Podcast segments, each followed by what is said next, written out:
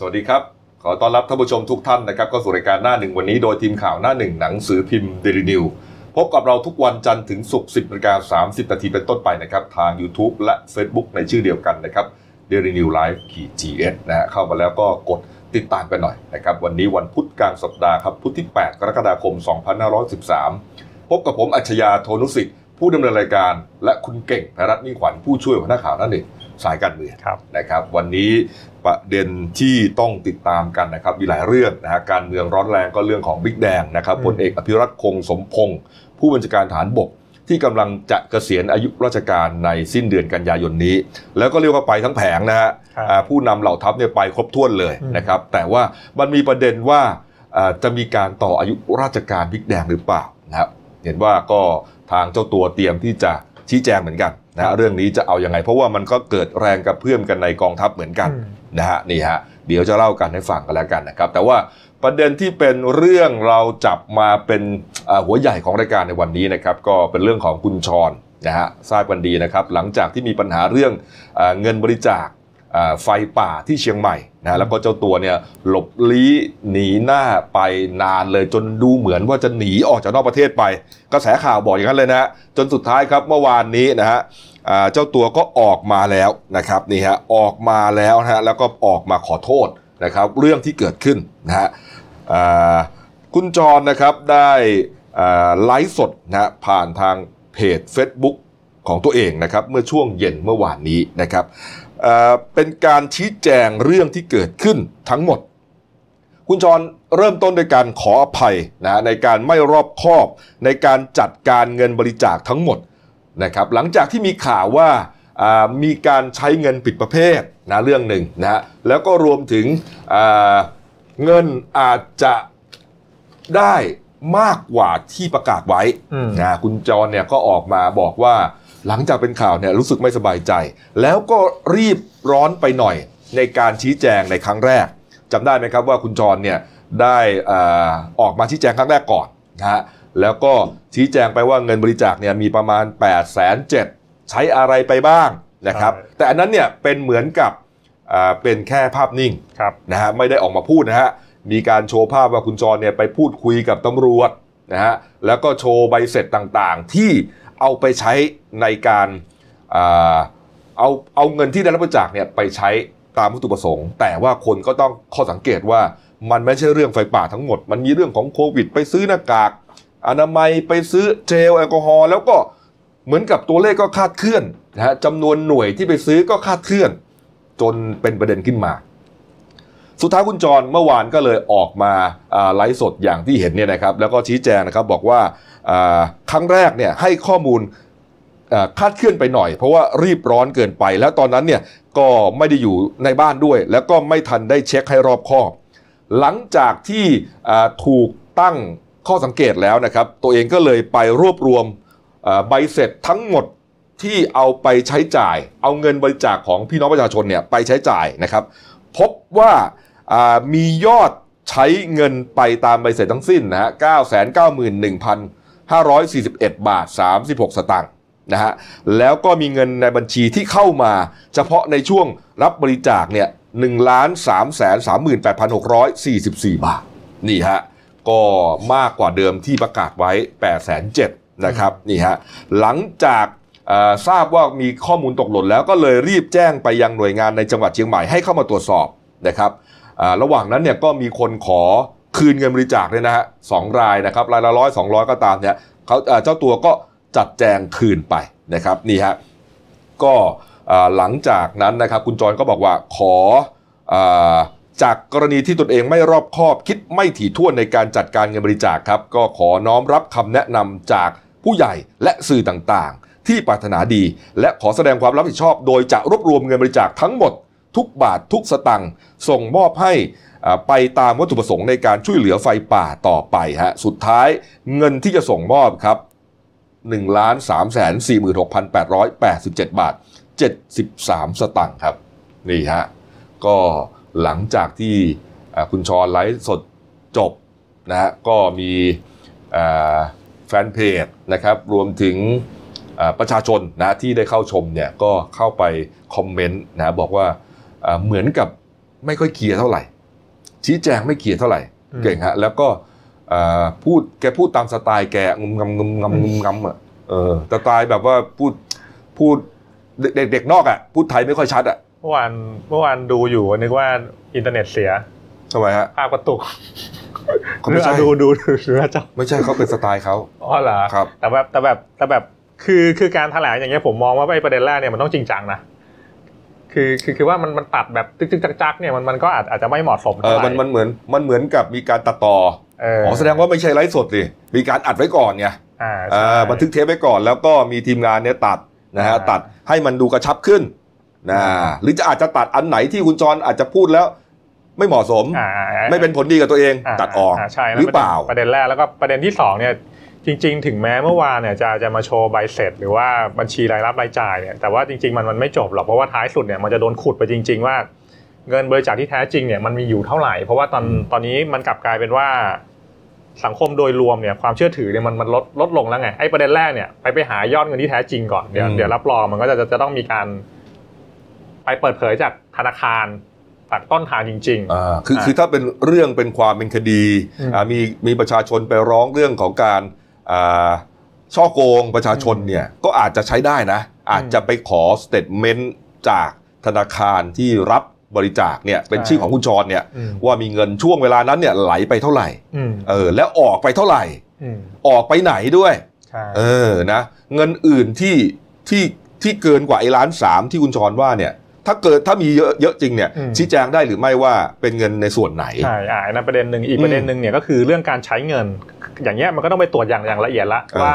ว่ามันตรงตามวัตถุประสงค์หรือเปล่า แต่ว่ามันจะมั่วตรงที่เขาใช้บัญชีส่วนตัวของเขาด้วยไงอืม อันเนี้ยมันมันมันก็จะจะมั่วมั่วเข้าไปใหญ่อันไหนอืม เงินบริจาคอันไหนเงินบัญชีส่วนตัว นี่ฮะไอ้เรื่องที่ใช้เงินผิดประเภทหรือเปล่าเนี่ยก็เป็นอีกเรื่องหนึ่งนะ ใช่ ที่ว่าอ่าเขาบริจาคเรื่องไฟป่าก็เอาไป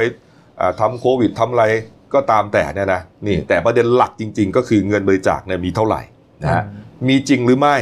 นะอะมีมียอดตามที่คุณบอกเออคุณจรบอกเนี่ยจริงหรือไม่อืมจาก8ปดแสนกระโดดขึ้นมาเป็นล้านสามครับไอ้ล้านสามเนี่ยคนก็ยังดูแคลนว่าอืมมันถึงว่ามันใช่หรือเปล่าเอออาจจะเยอะกว่านั้นหรือเปล่าอืมนี่ฮะอันนี้ก็ยังไม่เคลียร์เท่าไหร่นะครับนี่ฮะก็หลังจากก่อนหน้านี้เนี่ยทางเพจนะครับเพจอ่า CSI LA เขาก็พยายามไปขุดนะฮะ ไปขุดเรื่องของคุณจรเนี่ยมาหลายเรื่อง หลังจากที่เมื่อวานนี้เราเสนอไปว่าคุณจรเนี่ยอ่ากลับมาจากเชียงใหม่แล้วนะฮะมาซุกบ้านใครสักคนหนึ่งอยู่แถวแถวๆนวมินทร์วังหินครับนะฮะนี่ก็เข้าใจว่าเตรียมที่จะแถลงข่าวนั่นแหละนะครับ แต่ปรากฏว่าก็ไม่ได้แถลงแล้วก็กลายมาเป็นคลิปที่ออกมาเห็นให้เราเห็นเมื่อตอนค่ำอ่าเย็นๆเมื่อวานนี้นะฮะแต่ว่า CSI LA เขาก็ไปขุดมานะครับบอกว่า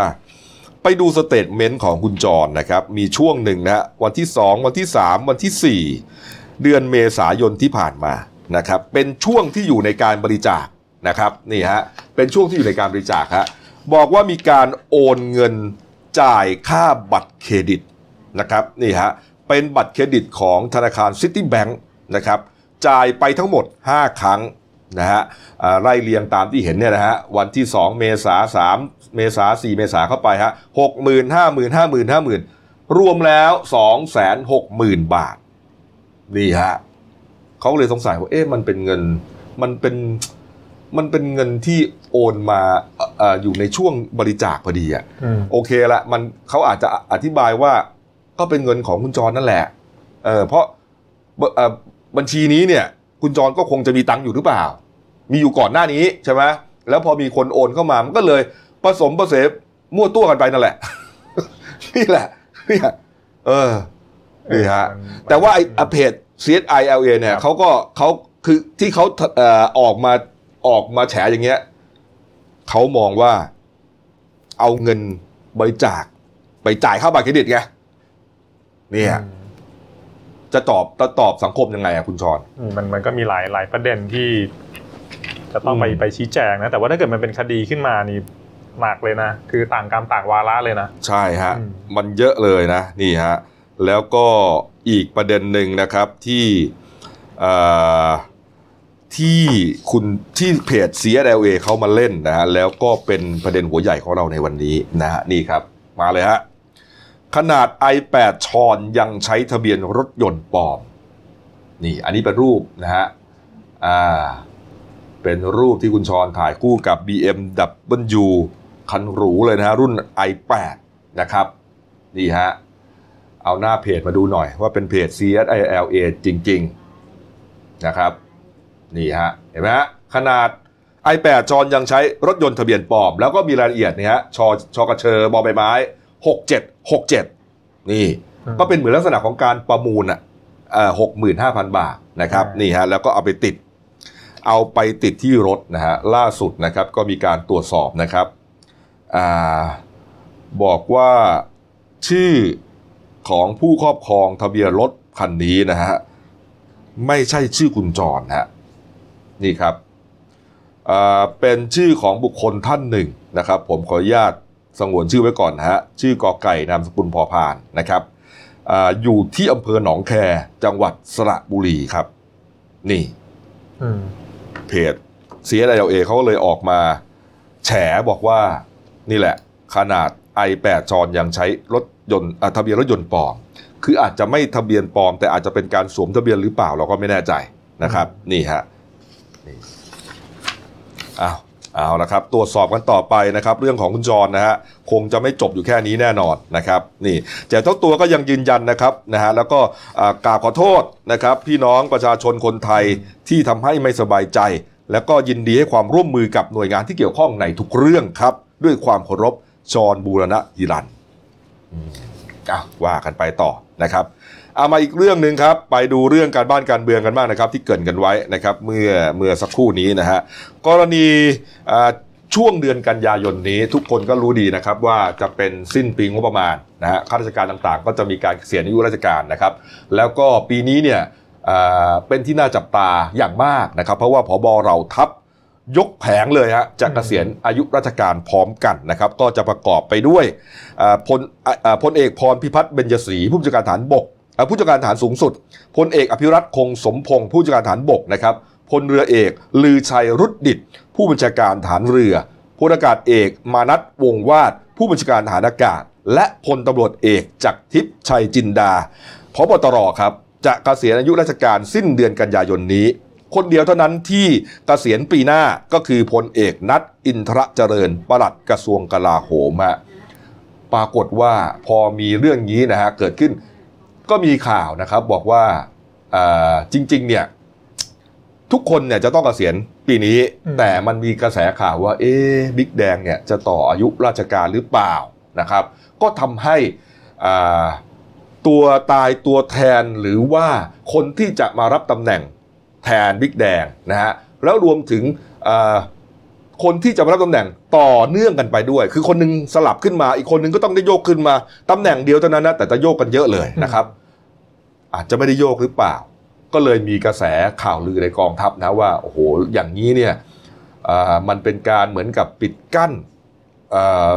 คนรุ่นน้องหรือเปล่าที่จะโตขึ้นมานะฮะตัวเองเกษียณยุทธการแล้วก็ควรจะไปประมาณเนี้ยนะมีกระแสข่าวลืออย่างนั้นครับเก่ง จริงๆ ไอ้ข่าวลือต่ออายุบิ๊กแดงเนี่ยมันมีปล่อยมาช่วงปลายเดือนมิถุนาอืมหลังจากนั้นนะพลึบเลยเป็นไฟลามลามทุ่งเลยก็คือเป็นปากปากต่อปากแล้วครับว่าว่าสุดสุดท้ายเนี่ยจะต่ออายุจริงหรือเปล่าก็คือ เมื่อวานเนี่ยมันมันก็เลยมีรายงานข่าวมาว่าวันเนี้บิ๊กแดงเนี่ยตอนตอนเนี้ยเดี๋ยวประชุมผบเราทัพอยู่ที่สำนักงานตำรวจแห่งชาติเขาจะบุนบุนเวียนประชุมอะนะแล้วก็เดี๋ยวช่วงบ่ายเนี่ยเขาจะไปบอนหกอืมไปรับรับมอบเครื่องบิน ในการลาดตระเวนทำแผนที่ต่างๆเนี่ยพอหลังจากเสร็จพิธีช่วงช่วงบ่ายวันเนี้ยก็คือบิ๊กแดงเนี่ยก็จะมาชี้แจงไอ้เรื่องประเด็นต่ออายุราชการนี่แหละว่าว่ามันมันมี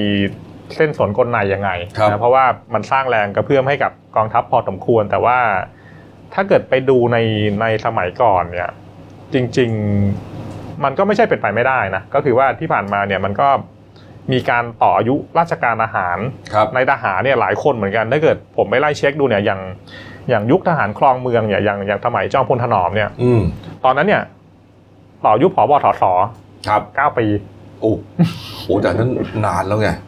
เออคือคือจอมจอมพลถนอมเนี่ยแกแกควบตำแหน่งนายกด้วยไงแกใช่แกขาลอยแกแกเลยคุมทหารด้วยเออหลังหลังจากนั้นจอมพลประภาสเนี่ยมาต่อผบท ผบทบอีกเก้าปีเหมือนกันอืมเป็นรองรองนายก แต่ว่าถ้าเกิดยุคประชาธิปไตยครึ่งใบเนี่ยจะเป็นยุคป่าเปรมละอืมอันเนี้ยอย่างอย่างตอนปี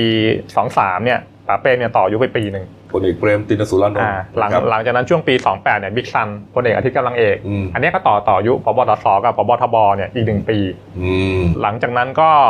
ในในในในตำแหน่งระดับทบเนี่ยก็ก็จะไม่ได้มีการต่ออายุแล้วแหละเพราะว่ามันจะเสียระบบไงก็ก็คืออย่างที่พี่กบว่า ถ้าเกิดหัวหัวมันไม่ไม่ขยับเนี่ย หางหางมันขยับไม่ได้เลยนะใช่ คนคนที่วางลายไว้เนี่ยมันจะรวนรวนไปทั้งหมดก็คือเออจริง ๆ เนี่ยแล้ว ก็ฮะแล้ว 40 ปีมาแล้วนะ คนสุดท้ายที่ต่ออายุราชการเนี่ยเกือบ 40 แล้วพลเอกอาทิตย์กำลังเอกเนี่ย นานมากอะ 30 กว่าเกือบ 40 อะ อ่าใช่คือมันไม่มีมานานแล้วไง อืม เออ คืออายุคนั้นเนี่ยโอเคละมันเป็นเรื่องเอ่อการเมืองควบการทหาร การทหารอืม นำการเมืองเราก็ยังพอเข้าใจได้ แต่ตอนนี้เนี่ยการเมืองเขาก็ไม่ยอม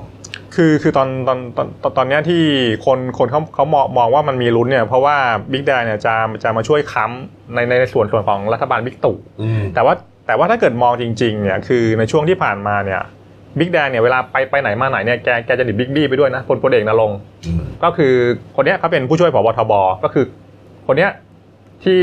ที่โดนวางตัวว่าจะเป็นผบทบคนต่อไปที่ผ่านมาเนี่ยแกก็พยายามผ่องถ่ายงานอยู่อืมเป็นเตรียมเตรียมทหารรุ่น 22 ก็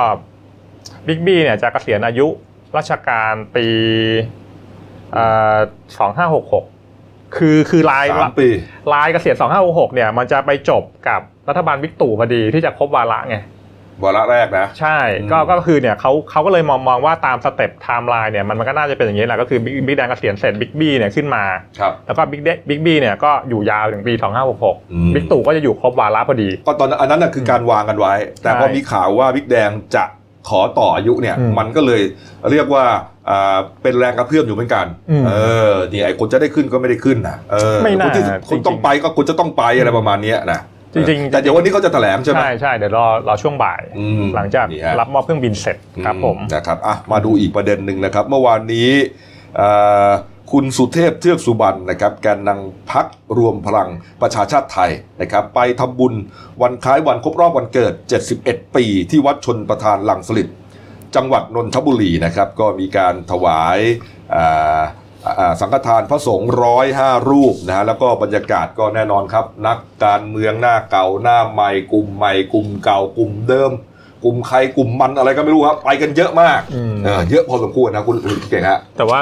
ก็มีกลุ่มกปปสเดิมแหละก็ไป อย่างเช่น คุณพุทธิพงศ์ปุณกันเนี่ยอ่าอันที่นี้โอ้โหตอนตอนนี้ย้ายย้ายไปอยู่พลังประชารัฐละเออเป็นรัฐมนตรีดิจิตอลครับคุณเป่านกหวีดมาด้วยกัน ถาวรเสนเนียมอย่างเงี้ยนะอ่ารัฐมนตรีช่วยคมนาคมครับก็เนี่ยก็คือก็ไปไปกันแต่ว่าประเด็นที่คุณสุเทพเขาเขามาให้สัมภาษณ์เนี่ยก็คือว่าเขาก็ยังมองมองนะว่าตอนตอนเนี้ยชาติบ้านเมืองเนี่ยยังไม่ปลอดภัยฮะอ๋อจะมีศึกสงครามเหรอ เขามองว่ายังไม่ปลอดภัยเขาเลยชวนคนร่วมอุดมการณ์เนี่ยต้องทำงานเพื่อเพื่อชาติกันต่อไปอันนั้นประเด็นที่หนึ่งครับประเด็นที่สองเนี่ยเขาเขายังเชื่อมั่นว่าบิ๊กตู่เนี่ยจะจะสนับสนุนให้อาจารย์อเนกเหล่าธรรมทัศน์เนี่ยขึ้นเป็นรัฐมนตรีแรงงานแทนหม่อมเต่าที่ที่ลาลาออกจากหัวหน้าพักรวมพลังประชาติไทยไปนะครับ แล้วก็ประเด็นที่สามเนี่ยไอ้เรื่องปรับคลมเนี่ยแกแกก็บอกว่านายกก็คงจะรู้ดีแหละเรื่องจังหวะแล้วก็เวลาในการปรับคลมแต่ว่า แต่ว่าเมื่อเมื่อวานเนี่ยก็จะมีนักวิชาการแล้วก็หลาย ๆ ฝ่ายเขาก็มาวิเคราะห์นะอืมคำสัมภาษณ์เออของคุณสุเทพเนี่ยเหมือนกับเป็นการส่งสัญญาณให้บิ๊กตู่ว่า เอ้ยอืมรวมพลังประชาชาติไทยเนี่ยยังขอเก้าอี้แรงงานไว้อยู่นะ ขอยีจับกลางหนึ่งอ่าขอจับกลางหนึ่งไว้อยู่นะ แล้วก็จะให้อ่านี่แหละอาจารย์อเนกเหล่าธรรมทัศน์เนี่ยเป็นรัฐมนตรีว่าการนะฮะแต่ว่าอย่างที่คุณเก่งบอก ก็มีนักการอ่านักวิชาการหลายคนมองว่า อาจารย์อเนกอาจจะไม่เหมาะสมในตำแหน่งนี้ฮะคือคือนอกนอกจากนักวิชาการแล้วเนี่ยผมก็ยังยังมองมองนะว่าจริง ๆ อาจารย์อเนกอาจอาจจะไม่เหมาะด้วยซ้ำกับรัฐมนตรีจับกลางหนึ่งอะคือเพราะมันมีตำแหน่งที่เหมาะกว่า คืออย่าอย่าลืมว่าว่าแกโตมาทางสายวิชาการไงเออเป็นอาจารย์ไง เป็นอาจารย์สายสายสายวิชาการแล้วก็ตำแหน่งที่เหมาะที่สุดเนี่ยก็คือว่าตำแหน่งรัฐมนตรีอุดมศึกษา เพราะว่าคุณสุวิทย์เมสินทรีย์เนี่ยอืมกลุ่มสามกุมารเนี่ยเขาก็โดนหมายหัวอยู่แล้ว ว่าว่าว่าจะต้องหลุดหลุดจากเก้าอี้อืมอ่าคือคือคือกลุ่มกลุ่มเก้าอี้ประมาณนั้นน่ะคือสาธิการ อุดมศึกษาพวกเนี้ยเหมาะสมอยู่ใช่แล้วมันประจวบเหมาะกับอย่างที่คุณเกบอกฮะคุณสุวิทย์เนี่ยจะโดนจะโดนอ่าตัดออกอืมมันก็จะว่างลงทันทีใช่นี่ฮะมันก็ควรเหมือนกับว่าสลับกัน เออเอา ถ้าเกิดมองมองมองในแง่ความเหมาะสมของคนนะ ไม่เออ ไม่มองในแง่ผลผลประโยชน์ในแง่การเมืองนะ เออ อย่างคุณคุณอเนกเนี่ยเหมาะเหมาะเหมาะอย่างทำงานด้านการศึกษา เออ เพราะแกเป็นเป็นอาจารย์มามาโดยตลอด เออ แล้วก็ถ้าเกิดคำถามก็คือว่าแล้วใครจะเหมาะกับกระทรวงแรงงาน อืม ก็คือตอนตอนเนี้ยเขาก็เล็งไปที่คุณสุชาติชมกลิ่นอืม อ่าพรรคพลังประชารัฐกลุ่มชนบุรี ครับ สาเหตุสำคัญเนี่ยก็คืออย่างนี้ คือว่าคุณสุชาติเนี่ยแกไปคุกคลีกับกลุ่มแรงงานเนี่ยมาเกือบทั้งชีวิตนะต อนเด็กๆนี่แกจนมากนะอ๋อแกเคยไปแบกแบกข้าวสารกับแบกน้ำตาลที่ท่าเรือแหลมฉบังเหรอขนาดนั้นเลยแล้วก็ท้ายสุดเนี่ย แกตั้งใจอืมเรียน เรียนจบเนี่ยมาเป็นเซลล์ขายบ้านก่อน อืมขายบ้านเสร็จ เก็บหอมรอมริบได้ก็มาทำธุรกิจอสังหาริมทรัพย์ไปเปิดหมู่บ้านจัดสรรแล้วก็ถึงได้ไปรู้จักกับกลุ่มกำนันเปาะ ลงเลือกตั้งท้องถิ่นแล้วก็ท้ายท้ายสุดเนี่ยมากระโดดลงการเมืองระดับชาติอ๋อคือคือคือตรงเนี้ยคนคนเขาเขาก็มองว่าคุณคุณดูชาติเนี่ยเขาก็จะเข้าใจหัวอกเออแรงงานก็คือว่าเคยก็เคยเคยเป็นจับกลางอะไรก็คือมาเป็นจับกลางหนึ่งรู้เลยใช่พูดอะไรเก็ตเลยทันทีรู้เลยทันทีว่าอ่าแรงงานต้องการอะไรอืมเออแล้วก็เหมาะสมจริงนะคือจริงๆเนี่ยคุณสุชาติเนี่ยแกโดนวางตัวมาตั้งแต่รัฐบาลประยุทธ์หนึ่งละหลังอืมหลังเลือกตั้งแต่ว่าตอนนั้นเนี่ย เขาตกลงเก้าอี้กันไม่ลงตัวแล้วคุณสุชาติเนี่ยเป็นคนแรกๆเลยที่ยืดอกออกมาบอกว่าไม่เอาตำแหน่งเสียสละใช่อ่าให้พักเดินไปได้อันนี้อันนี้ให้รัฐบาลเดินไปได้ถือว่าซื้อใจบิ๊กตู่ด้วยนะอืมอ่าในการที่จะทำให้ทุกอย่างเนี่ยเดินไปได้ ที่ที่ปัญหาคือว่ากำนันจะกำนันจะยอมหรือเปล่ากำนันจะยอมหรือเปล่าเพราะกำนันเมื่อวานนี้บอกเลยอะอืม เอออยู่ดีๆก็พูดขึ้นมาเลยว่าเก้าอี้แรงงานก็อ่าอาจารย์อเนกเหมาะสมอะเหมือนกับก็ว่าส่งสัญญาณอะ ก็ต้องต้องย้อนย้อนกลับไปทฤษฎีเดิมแหละว่าตอนตอนเนี้ยรัฐรัฐบาลเนี่ยมันพ้นสภาวะเสียงปริ่มน้ำไปไปแล้วไง แต่ว่าในในแง่ของบุญบุญคุณบุญบุญคุณอะไรเนี่ยก็ว่าว่าว่าอีกประเด็นนะเออมันก็แหมมันไอ้ปิ่นน้ำก็เข้าใจอะแต่ว่าเออโอ้โห นี่เขาก็เดินเป่านกหวีดทั่วกรุงเทพมหานครมานะเออเขาเขาก็เหนื่อยอยู่เขาก็เหนื่อยใช่ไหมอยู่เขาก็เหนื่อยอยู่นะนี่เอาไปดูอีกประเด็นแล้วกันครับ ก็อ่าเรื่องอาของการอะไรอะ การเป็นประเด็นดราม่ากันนะฮะอืมเรื่องของเงินบริจาคนะครับ Mayday Mayday เราช่วยกันก่อนหน้านี้ คณะก้าวหน้าครับภายใต้การอ่าการนำของคุณธนาธรจึงรุ่งเรืองกิจนะครับได้จัดกิจกรรมคอนเสิร์ตออนไลน์ระดมทุนนะฮะตอนนั้นเนี่ยอ่าเพื่อจะช่วยเหลือนะครับประชาชนที่ได้รับผลกระทบจากโควิด -19 นะฮะก็บอกว่าเอ่อหลังจากระดมแล้วครับเมเดเมเดเราช่วยกัน ก็จะได้เงินเนี่ยไปให้คนอ่า ที่เดือดร้อนนะยอดคนเนี่ย 2,427 คนนะครับ แต่ปรากฏว่าคุณหมอวรงเดชกิจวิกรมครับ อดีตสมาชิกรวมพลังประชาชาติไทยนะแล้วก็จอมแฉคนหนึ่งของการเมืองไทยเนี่ยออกมาบอกว่ามันน่าจะมีปัญหาเพราะว่าจากการสุ่มตรวจสอบ 15 รายชื่อใน 2,400 กว่ารายชื่อนั้นเนี่ยไม่พบนะฮะมีการไม่พบว่ามีการโอนเงินไปจริง เป็นเหมือนกับอวตารไม่มีตัวตนจริง เข้าข่ายช่อโกงประชาชนนะฮะโอ้โหคุณเก่งครับ ก็เดี๋ยวเดี๋ยวเดี๋ยวรอดูอะไอ้คู่เนี้ยอีลุงตุงดังสังขยาเนี่ยฟ้องกันเออไปดูอะก็ก็คือ เมื่อวานเนี่ยหมอว่าลงค์เนี่ยแกก็มาตั้งข้อสังเกตว่าไอ้มันมีไอ้สิบห้ารายชื่อ ไม่รู้แกก็ไปตรวจยังไงอะนะอืมว่าว่ามันเป็นอวตารไม่ได้โอนเงินจริง แต่ว่าเมื่อวานเนี่ยทางคณะก้าวหน้าเนี่ยแกก็ออกแถลงการผ่าน Facebook เหมือนกันครับก็คือสรุปแกก็มาชี้แจงรายละเอียดนั่นแหละแล้วแกแล้วประเด็นก็คือว่าแก แกก็บอกว่าจริงๆเนี่ยหยุดรับบริจาควันที่ 3 กรกฎาคมเพราะว่ามันเจอการโอนเงินผิดปกติ เพราะว่าไปดูรายชื่อแล้วเนี่ยมันมีความเชื่อมโยงกับขบวนการที่มันมันจะมาใส่ร้ายเรื่องการโอนเงินอืมแล้วก็ท้ายสุดเนี่ยเมื่อวานเนี่ยคุณช่อพันิกาเนี่ยก็ออกมาสรุปเลยก็คือว่าจะฟ้องหมอหมอว่าลงค์หมีประมาทอ้าวจะฟ้องกลับอีกแล้วใช่ก็ก็คือถ้าจะบอกก็แหละเดี๋ยวเดี๋ยวหลังหลังจากนี้หมอวรงค์ก็คงจะจะฟ้องกลับมันแหละ ก็คงช่อคงช่อโกงอะไรก็ว่าไปมีใครมา มาบริจาคเงินให้บ้างอย่างเงี้ยอืมอืมคุณชอบก็ยืนยันนะว่าเนี่ยทำให้คณะก้าวหน้าเขาเนี่ยเสื่อมเสียชื่อเสียงอืมนะครับ เพราะว่าอ่าเขาก็รณรงค์เรื่องการเมืองมามีคนรักมีคนศรัทธามา แต่มาบอกอย่างนี้เนี่ยโอ้โหมันทำให้เขารับไม่ได้อืมดีจะฟ้องกลับ แต่คุณหมอวรงค์ก็บอกว่าก็เอาเลยนะครับ แล้วยืนยันข้อมูลด้วยนะฮะว่าเอ่อคณะก้าวหน้าเนี่ยเข้าข่ายช่อโกงประชาชนจริงฮะอืมแล้วก็ทุกคนเอาข้อมูลไปขยายผลได้เลยอืม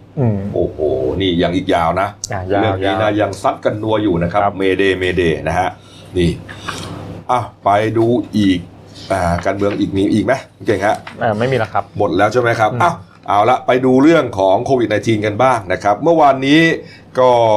เอ่อยอดผู้ป่วยในไทยนะครับก็ไม่มีไม่มีเพิ่มนะครับ คุณหมอทวีสินวิษณุโยธินนะครับโฆษกสบคก็เอ่อกล่าวนะครับ บอกว่ายอดอา ผู้ป่วยติดเชื้อเนี่ยไม่เพิ่มยังอยู่ที่เดิมครับ 3,195 ราย ตายก็ยังนิ่งมาเป็นเดือนแล้วนะครับ อยู่ที่ 58 รายเท่าเดิมครับ รักษาหายเมื่อวานไม่มีเพิ่มฮะ3,072 ราย ยังนอนอยู่ในโรงพยาบาล 65 รายครับ ประเด็นที่อตอนนี้เนี่ยเมื่อวานนี้ก็เลยไทยติดไร้การติดเชื้อในประเทศเป็นวันที่ 43 ติดต่อกันนะครับ แต่หน้าจอเราเนี่ยเราอัปเดตเป็นวันนี้แล้วนะครับอ่าก็รอดูแล้วกันนะครับ ว่าวันนี้เนี่ยจะเป็นอย่างที่พูดหรือเปล่าฮะ 44 วันนะครับนี่ฮะ แต่ประเด็นที่กำลังเป็นที่ติดตามกันอยู่ในขณะนี้ฮะ ประเด็นของอาที่สบคเนี่ยอนุญาตให้คณะของพบทบสหรัฐอเมริกานะครับพลเอกเจมส์แมคโครวิลนะครับมาเยือนไทย 9 ถึง 10 กรกฎาคม คือพรุ่งนี้จะมาแล้ว นะครับพรุ่งนี้กับมะรืนนี้มาอยู่ในไทย 2 วันนะโดยไม่ต้องกักตัวอืมอ่าเหมือนคนอื่น 14 วันครับนะครับ คุณหมอ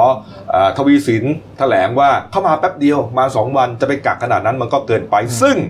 มันทำให้อ่าคนทั่วไปเนี่ยรู้สึกว่ามันเป็น 2 มาตรฐานอืมนะฮะเพราะว่าเอ่อเราเนี่ยเข่งครัดกันมาตลอด 3 เดือน 6 เดือนเนี่ยโอ้โห แต่ว่าพอเจอเอ่อพ่อใหญ่เลยอะ อเมริกา คุณพ่ออเมริกามาโอ้โหหงอเป็นลูกนกเลยอืมนี่ยอมทุกอย่างเลย โดยที่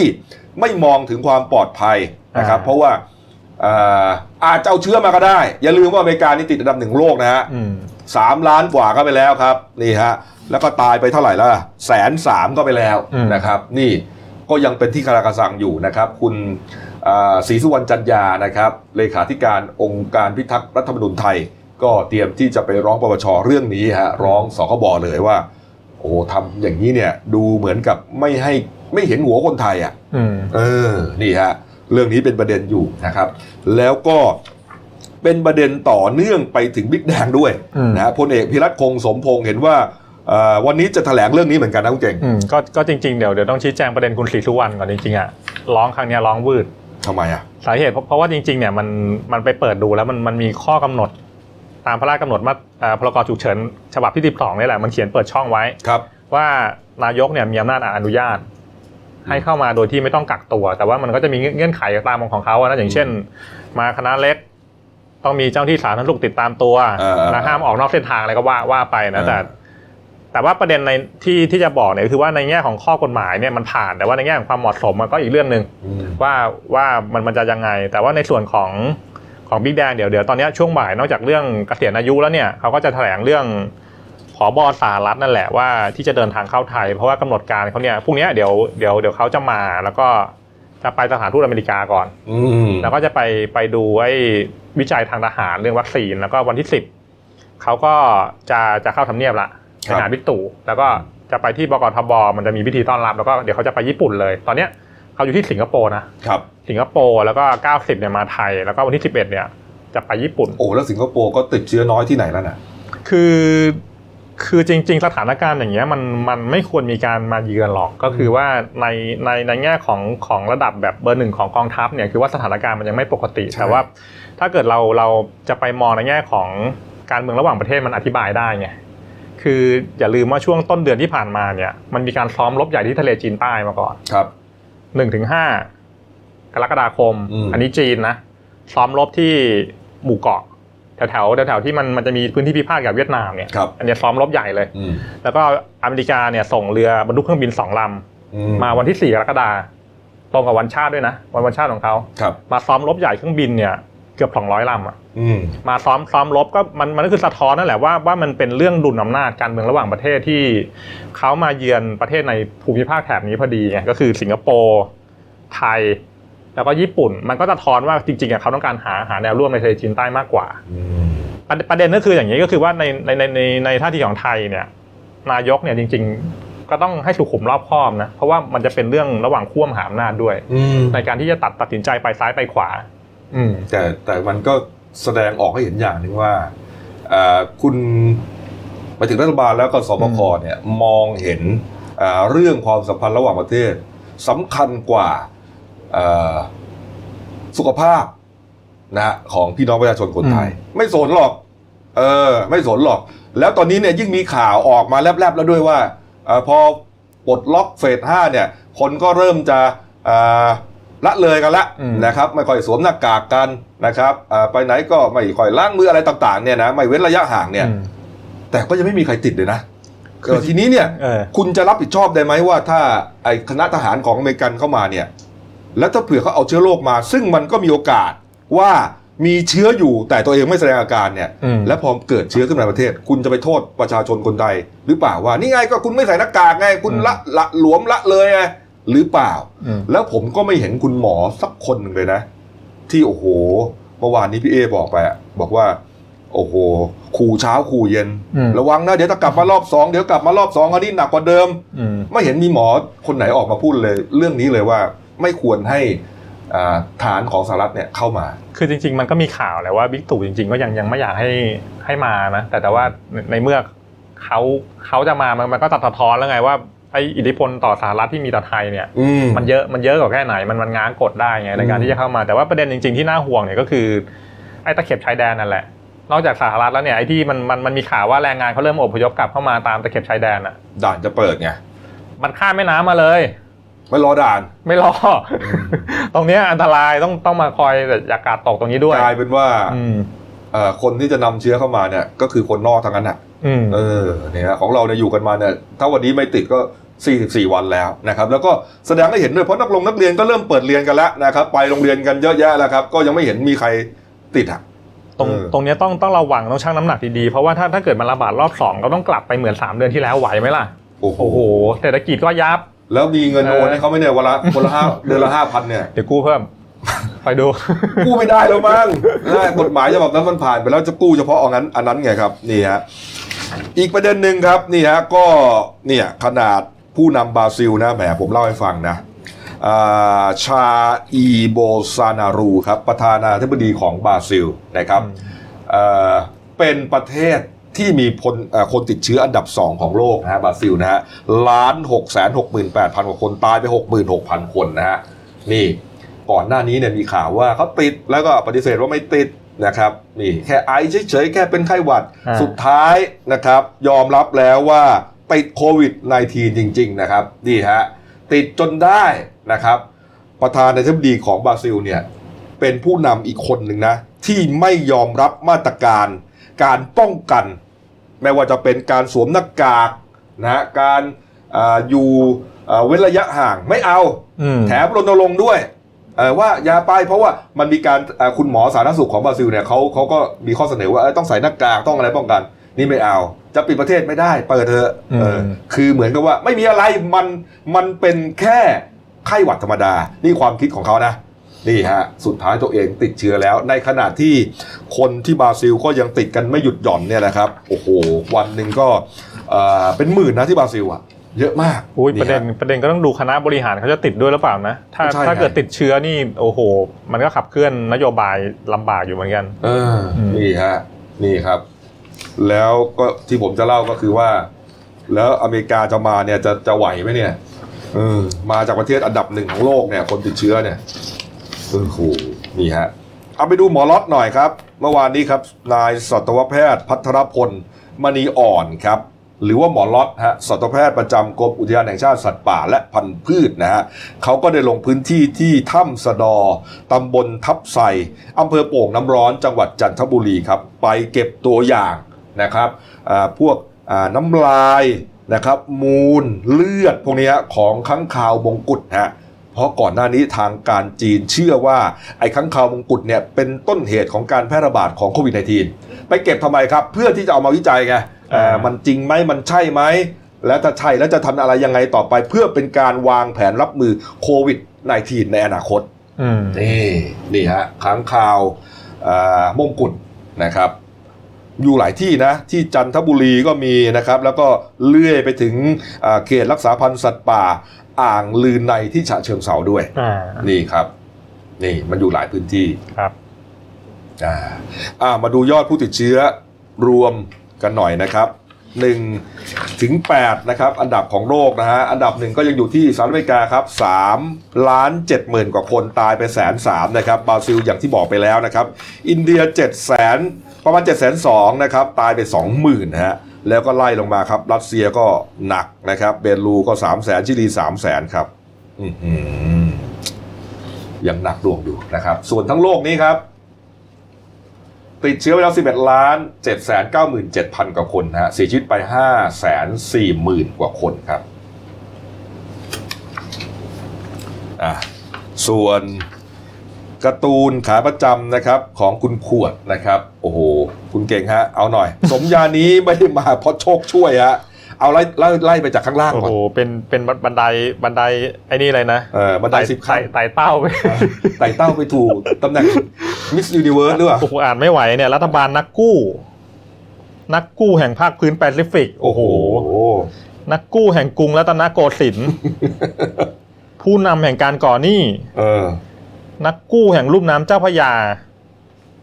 กู้ชนะสิบทิศอืมอ้าวอันนี้อะไรบิดาแห่งการอะไรเนี่ยการผมกู้หรือเปล่าบูดาบิดาแห่งการกู้หรือเปล่า ต้องดูว่าขั้นขั้นต่อไปนี่ คุณขวดแกจะแซวอะไรเนี่ยยังเหลืออีกตั้งสี่ห้าขั้นเนี่ยอืม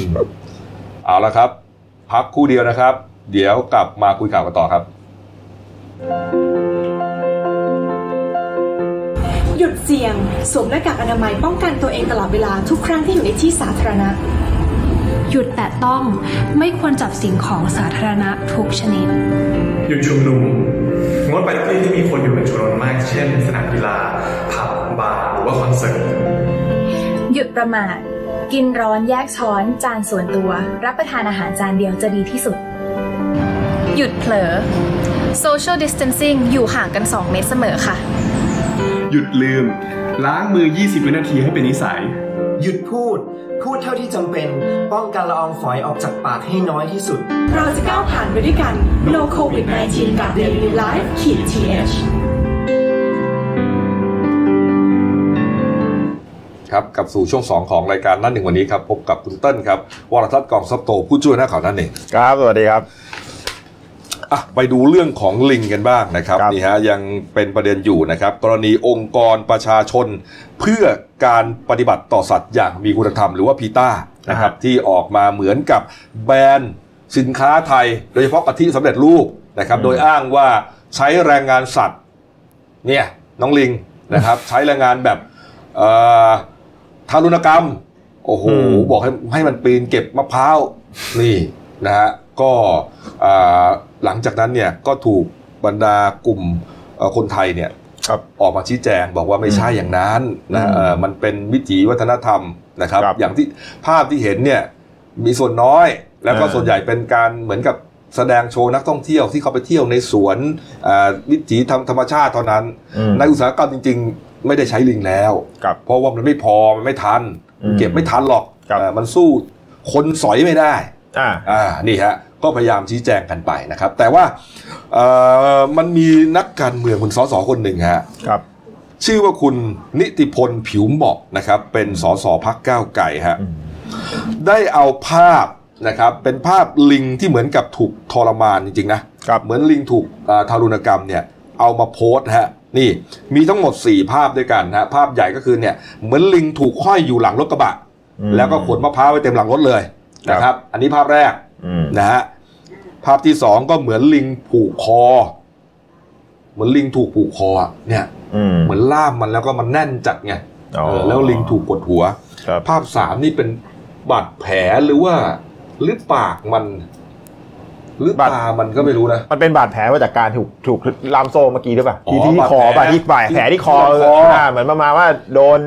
โดนโซ่ล่ามไว้ที่เออต่อไปทั้งวันอะไรอย่างเงี้ยอะนี่ฮะอ่าแล้วรูปที่สี่ก็ข้างรถกระบะ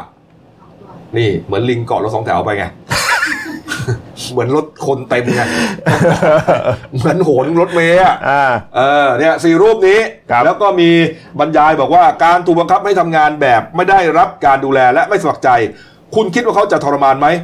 และถ้าเขาไม่สามารถพูดได้ล่ะ เขาจะต่อสู้เพื่อสิทธิอะไรของเขาได้บ้างแฮชแท็ก ลิงเก็บมะพร้าวแล้วก็แฮชแท็กเยอะแยะไปหมดเลยครับนี่ฮะเหมือนกับว่าคุณนิติพลเนี่ย บอกว่านี่ไง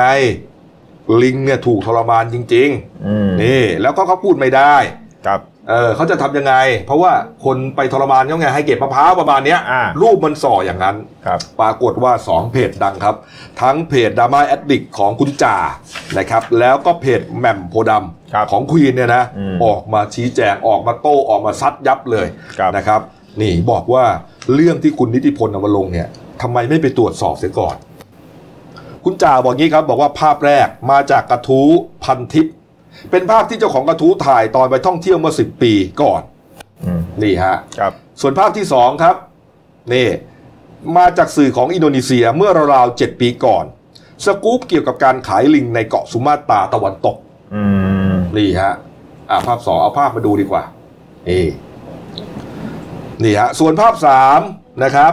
อ่าไม่ทราบต้นต่อภาพมันไม่ละเอียดหาข้อมูลยาก ภาพสามที่เป็นบาดแผลอ่าซึ่งที่คุณเติ้ลบอกว่าก็น่าจะเป็นต่อเนื่องจากภาพสองหรือเปล่าใช่เออมันล่ามอ่าล่ามกระบาดมันนี่ครับ ส่วนภาพสี่ครับ ไม่ได้เกี่ยวข้องอะไรกันเลยครับอ่า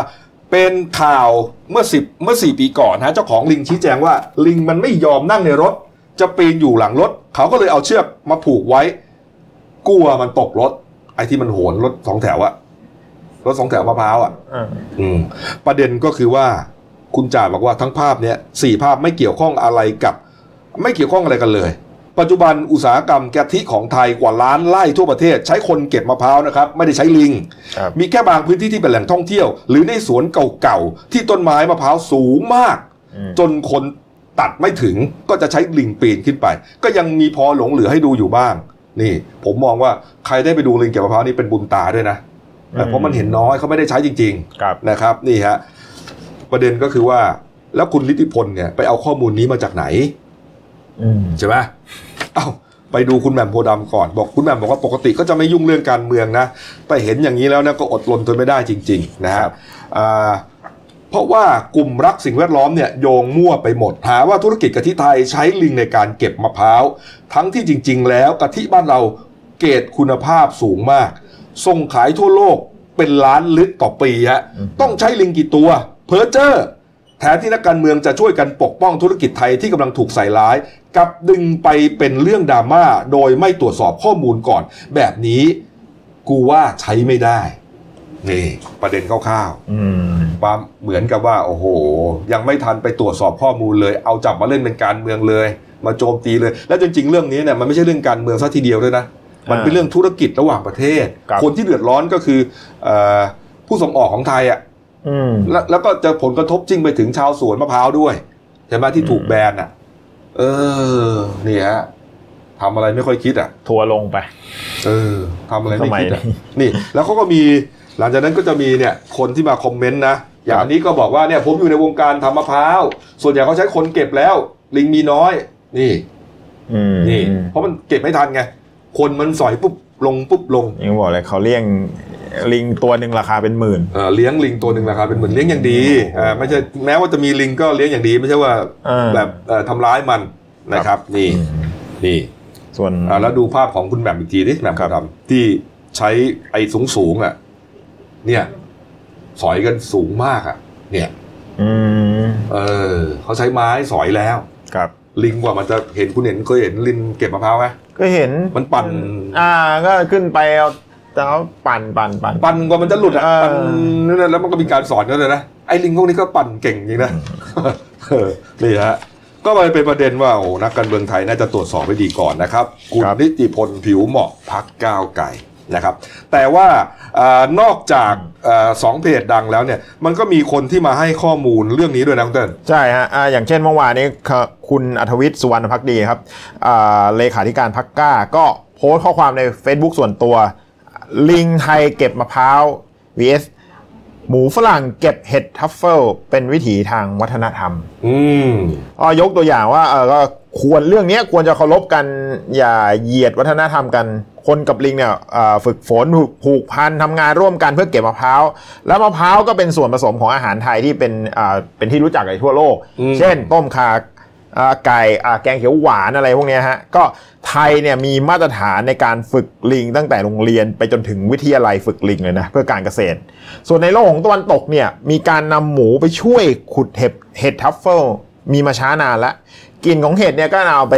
ปรุงอาหารให้อร่อยมากขึ้นในหลายเมนูตั้งแต่ซุปสลัดไปถึงจนถึงอาหารจานหลักครับ ดังนั้นการที่ PETA รณรงค์ให้เรื่องการทำร้ายสัตว์เป็นเป็นเป็นเรื่องที่เข้าใจได้ อืม แต่ครั้งนี้ถึงขนาดรณรงค์ให้หลายประเทศแบนสินค้าไทยที่มีมะพร้าวไทยเป็นส่วนผสมเนี่ยมันออกจะโหดร้ายแล้วก็เหยียดทางวัฒนธรรมมันมากเกินไป เออมันเหมือนเหยียดเหยียดอะเหยียดวัฒนธรรมอะที่ที่ของคุณเนี่ยโอ้เอาหมูไปเก็บเห็ดวัฟเฟิล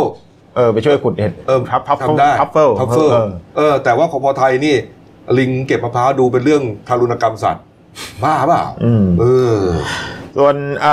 คุณสาธิตปิตุเตชะครับรัฐมนตรีช่วยสาอ่ากระทรวงสาธารณสุขครับโพสต์ข้อความผ่าน Facebook ส่วนตัวแล้วหมอตีสาธิตปิตุเตชะนะครับ ก็แสดงความเห็นว่าไทยเนี่ยฝึกสัตว์ให้ใช้ความถนัดทางธรรมชาติมาทำงานที่เขารักนะแล้วก็ทำด้วยความสุขอยู่ร่วมกันกับเจ้าของแบบครอบครัวที่สำคัญคือเขาให้คุณค่ามากกว่าความเป็นมากแค่ความเป็นสัตว์อะ เอออาข้อมูลเพิ่มเติมเขาบอกว่าในไทยเนี่ยลิงเก็บมะพร้าวเหลือไม่ถึง 10%แล้ว ครับ สินค้ามะพร้าวในประเทศไทยส่วนใหญ่อ่าที่ตอนนี้จะเหลือทางตอนใต้ มีการพัฒนาพันธุ์มะพร้าว ให้มีความสูงลดลดลง ครับ ไม่สูงมากเหมือนเมื่อก่อนนะฮะทำให้การเก็บมะพร้าวในปัจจุบันเนี่ยใช้อ่า90%เนี่ยใช้คนหรือเครื่องมือทั้งนั้นเพราะประหยัดเวลา ครับ ส่วนการใช้ลิงเนี่ยถือว่าเป็นภูมิปัญญา เพราะเป็นความสามารถพิเศษที่สามารถฝึกสัตว์ให้เหนืออา สัตว์ทั่วไป อันนี้ถือว่าไม่ธรรมดาอืมอ่าส่วนคุณสุเทพเทือกสุบรรณครับ ผู้ก่อตั้งพักรวมพลังประชาชาติไทยฮะเขาบอกว่าการใช้ลิงเป็นเรื่องปกติ เพราะตัวเจ้าตัวนี้เขาอยู่ที่สุราษฎร์นะอืมเอ่อเขาบอกว่าสมัยสมัยโบราณเนี่ยยังใช้ม้าลากรถใช้วัวควายไถนาครับทั้งหมดถือเป็นเรื่องปกติ แต่สมัยนี้คนคิดอะไรแปลกๆเขาก็เลยออกมาฟังเฉยๆอย่าไปตื่นเต้นอะไรมาก ครับนี่เอออันนี้ผมเห็นด้วยกับคุณสุเทพอย่างหนึงนะอืมสมัยก่อนเอ้าแล้ว อย่างนี้ถ้าข้าวไทยเราไม่โดนแบนตายเลยใช้ควายไถนาเนี่ย ก็ใช่ แต่คือตอนนี้จะพูดจริงกับควายไถนามันก็ไม่ค่อยไม่ค่อยไม่มีมีแล้วอ่าใช่ไหมไม่มีแล้ว ถ้าเขาจะไปยกเรื่องว่าลิงเก็บมะพร้าวถ้า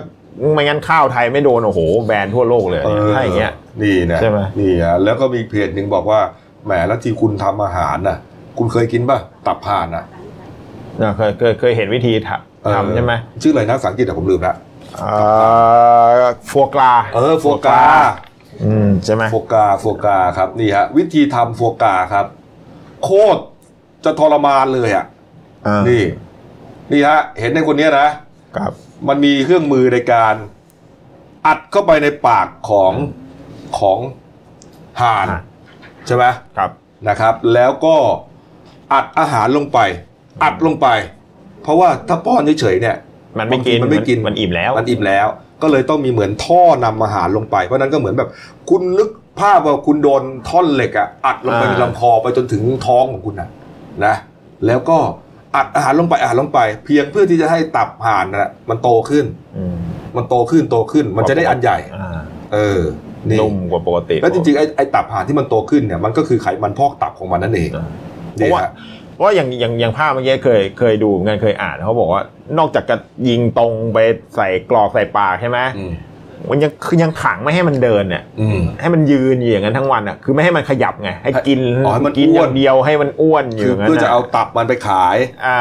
โอ้โห นี่มึงไม่ทรมานเหรอะเนี่ย เอ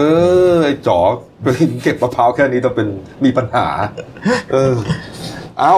ครับฝากผู้ที่เกี่ยวข้องกันแล้วกันนะครับชี้แจงเพราะว่าผลกระทบที่เกิดขึ้นจริง ๆ ก็เกิดขึ้นกับเอ่อชาวสวนแล้วก็ครับผู้ประกอบการของไทยอืมนะครับดีฮะเอาไปดูอีกเรื่องหนึ่งครับ ทรงผมของนักเรียนเป็นเรื่องขึ้นมาแล้วครับครับ นะฮะหลังจากที่มีโรงเรียนหนึ่งเนี่ย คุณครูไปตัดไปก้อนผมนักเรียนหญิงไง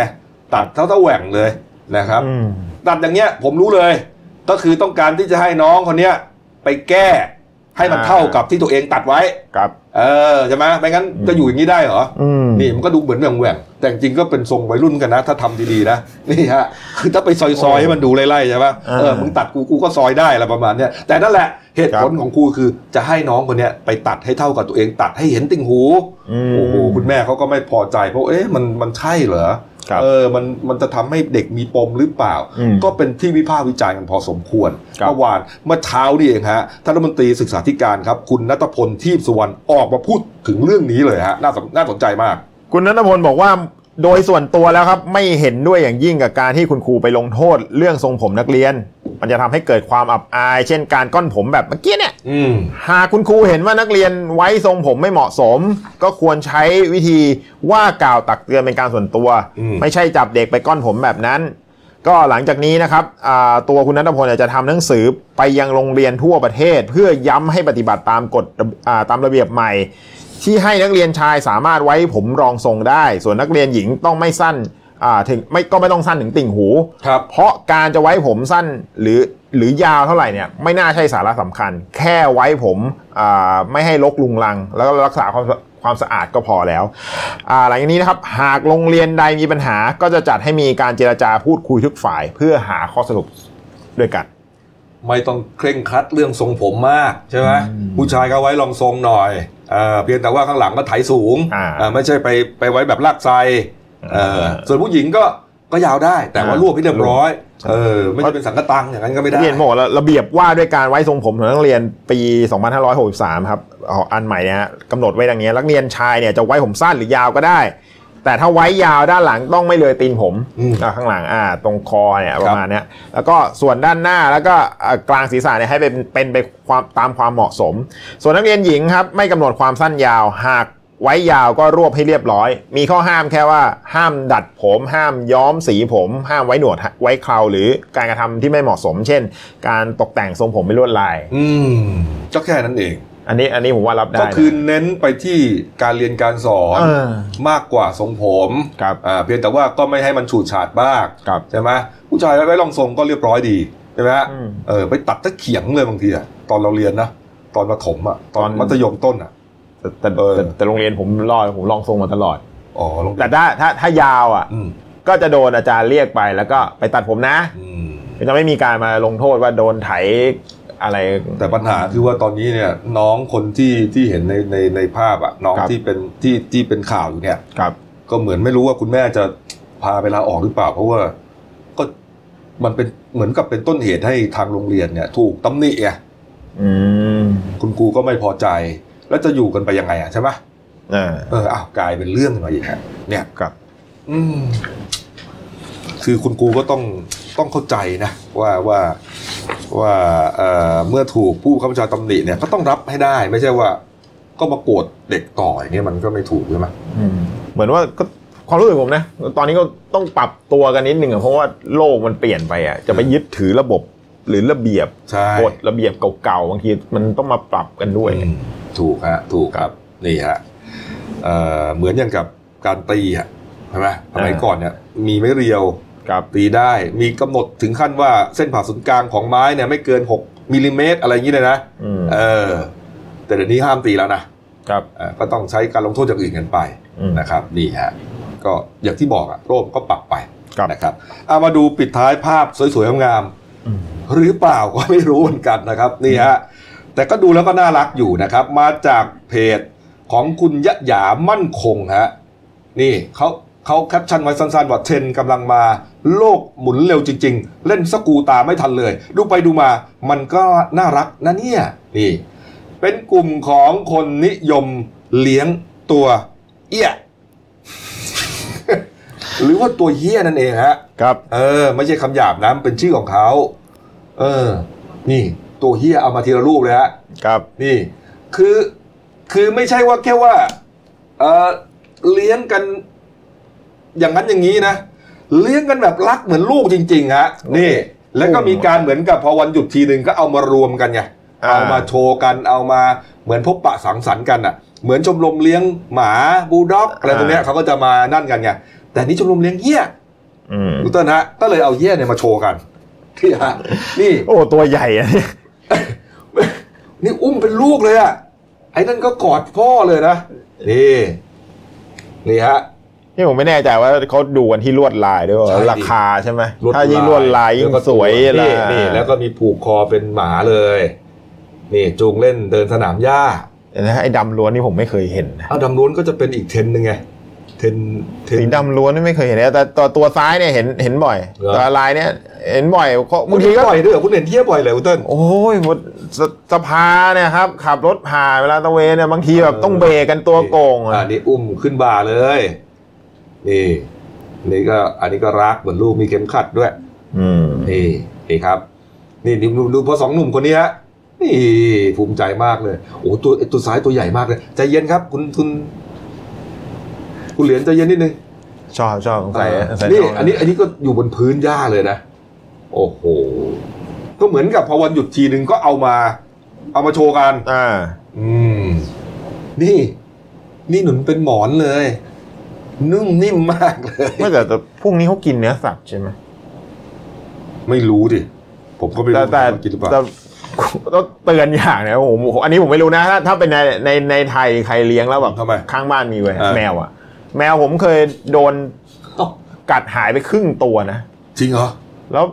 มันทนจนรอผมตื่นอะเป็นวันหยุดอะผมตื่นสายเออผมก็เดินมาแล้วก็เฮ้ย หายไปไหนเนื้อหายไปแล้วก็แบบเดินเซมาแล้วก็มาล้ม ขาสองขาเนี่ยเหรอ ไม่ไม่ไม่ไม่เนี่ยข้างตัวข้างตัวอ๋อแมวแบบหนังอะหายไปเห็นแบบเนื้อแล้วอะก็เดินแบบแล้วคุณรู้ได้ไงว่าเป็นพวกนี้ก็กัด หลังบ้านครับ เหรอ หลังบ้านริมคลองครับ นี่ครับ ก็เลยมาอธิบายบอกว่า เฮียเนี่ยเป็นคำไทยแต่โบราณเรียกสัตว์เลื้อยคลานชนิดหนึ่งครับแต่หลังๆมาเนี่ยเหมือนกับการเป็นคำด่าไงก็เลยมีการเปลี่ยนใหม่ ให้เป็นสิริมงคลว่าตัวเงินตัวทองอ๋อเออวรนุชก็มีบางคนก็มาเรียกสมัยใหม่ อาศัยอยู่ตามลำคลองใกล้บ้านเรือน ตรงไหนมีคลองจะมีเฮียอยู่แน่นอนครับเออนะครับเพราะว่าเขาเป็นสัตว์ครึ่งบกครึ่งน้อ่าำนะครับนี่ฮะแล้วก็อย่างที่คุณเติ้ลบอกว่าจะมีลวดลายอยู่ที่เก็บอ่าเล็กบ้างใหญ่บ้างสลับกันไปนะครับ เล็บแหลม ตีนใหญ่และหนาไว้ตะปบเหยื่อนะครับหางยาวเพราะอะไรครับไว้รักษาสมดุลขณะเคลื่อนที่และสะสมอาหารด้วย นี่ฮะอืมเหี้ยตัวผู้จะใหญ่กว่าตัวเมียนะครับอ้ากว่าอ่าอ้าอ้าปากได้กว้างมากสำหรับกลืนกินเหยื่อครับนี่ลิ้นสองแฉกเรียวยาว ไว้รับอุณหภูมิแลบลิ้นตลอดเวลานี่แล้วก็เอ่อออกลูกเป็นไข่นะครับ นี่ เพียงปีละครั้งขุดดิน วางไข่แล้วก็กบไข่ไว้ จะออกไข่มาประมาณสัก 30-50 ฟองต่อครั้งจะเหลือรอดแค่สัก 5%เหลือนิดเดียวอ๋ออ่าส่วนใหญ่ก็จะตายหมด ฟักตัว 7 เดือนฮะถูกกบอยู่ในทรายอะเจ็ดเดือนอ๋อนี่ไม่รู้ที่ไหนเหมือนกันนะ ไม่มีข้อมูลว่าประเทศไหนนะฮะแต่คิดว่าไม่น่าจะใช่ที่ไทยอะเออออืมนะครับอ้าวก็ครับเป็นภาพเรื่องแปลกๆมาเล่าให้ฟังนะครับ ครับ ดูหน้าหนึ่งหนังสือพิมพ์เรานะครับ ประเด็นใหญ่ก็คือเรื่องบิ๊กแดงนะครับนี่ฮะมีคุณจรมายกมือไหว้ และเมื่อวานนี้เอาไอ้บ็อกเซอร์หื่นไปทำแผนนะครับที่ไปจะไปปล้ำพยาบาลเนี่ยนะอ่าเออไอ้นี่คดีเยอะจริงๆนะเนี่ยผมอ่านดูนะอืมอะก็เรียบร้อยติดคุกไปอีกรอบหนึ่งนะครับ ส่วนเด่นในฉบับนะครับ หน้าสองเด็กแว้นเกลื่อนจับแล้วไม่จบ หน้าสี่ครับเห็ดป่าหลากสีสัน อวดโฉมในฤดูฝนครับ หน้า 8 น่าสนใจครับ Thailand l i v e r a บูมท่องเที่ยวไทย ไปเที่ยวกันหน่อยนะครับช่วงนี้นะราคาก็ถูกเออราคาถูกแล้วก็หาเวลาว่างไปกันนะครับเป็นช่วงโลซีซั o นด้วย แล้วก็หลายที่เนี่ยมีการเรียกว่าโปรโมชั่นเยอะเลย เพื่อที่จะเรียกคนมาหลังจากที่ปิดไปโควิด -19 3 เดือน 4 เดือนครับเต้นฮะนี่อืมส่วนเรื่องสั้นของฉันนะครับ เรื่องที่ตีพิมพ์ลงในเดลินิวฉบับพฤหัสบดีที่ 9 กรกฎาคมนะชื่อว่าเรื่องฝนที่ตกเป็นหยดน้ำมันนะฮะโอ้โห เขียนโดยคุณเอ่ออะไรเนี่ย โทนัทเทียนอุดม เอ๊ะคุณคุณว่าเหมือนเคยเขียนแล้วนะเนี่ยคนเนี้ยเออน่าจะเป็นเรื่องเกี่ยวกับความรักหรือเปล่านะอืมเติ้ลนะ มีหนุ่มสาว เป็นภาพประกอบอ่าละครับฝากช่องเราด้วยนะครับ ทั้ง Facebook และ YouTube ชื่อเดียวกันครับ Daily New Life ขีจีเอสนะครับ เข้ามาแล้วก็กดไลค์กดแชร์กดติดตามกันหน่อยนะครับ วันนี้หมดเวลานะครับ ลาไปก่อนครับ สวัสดีครับ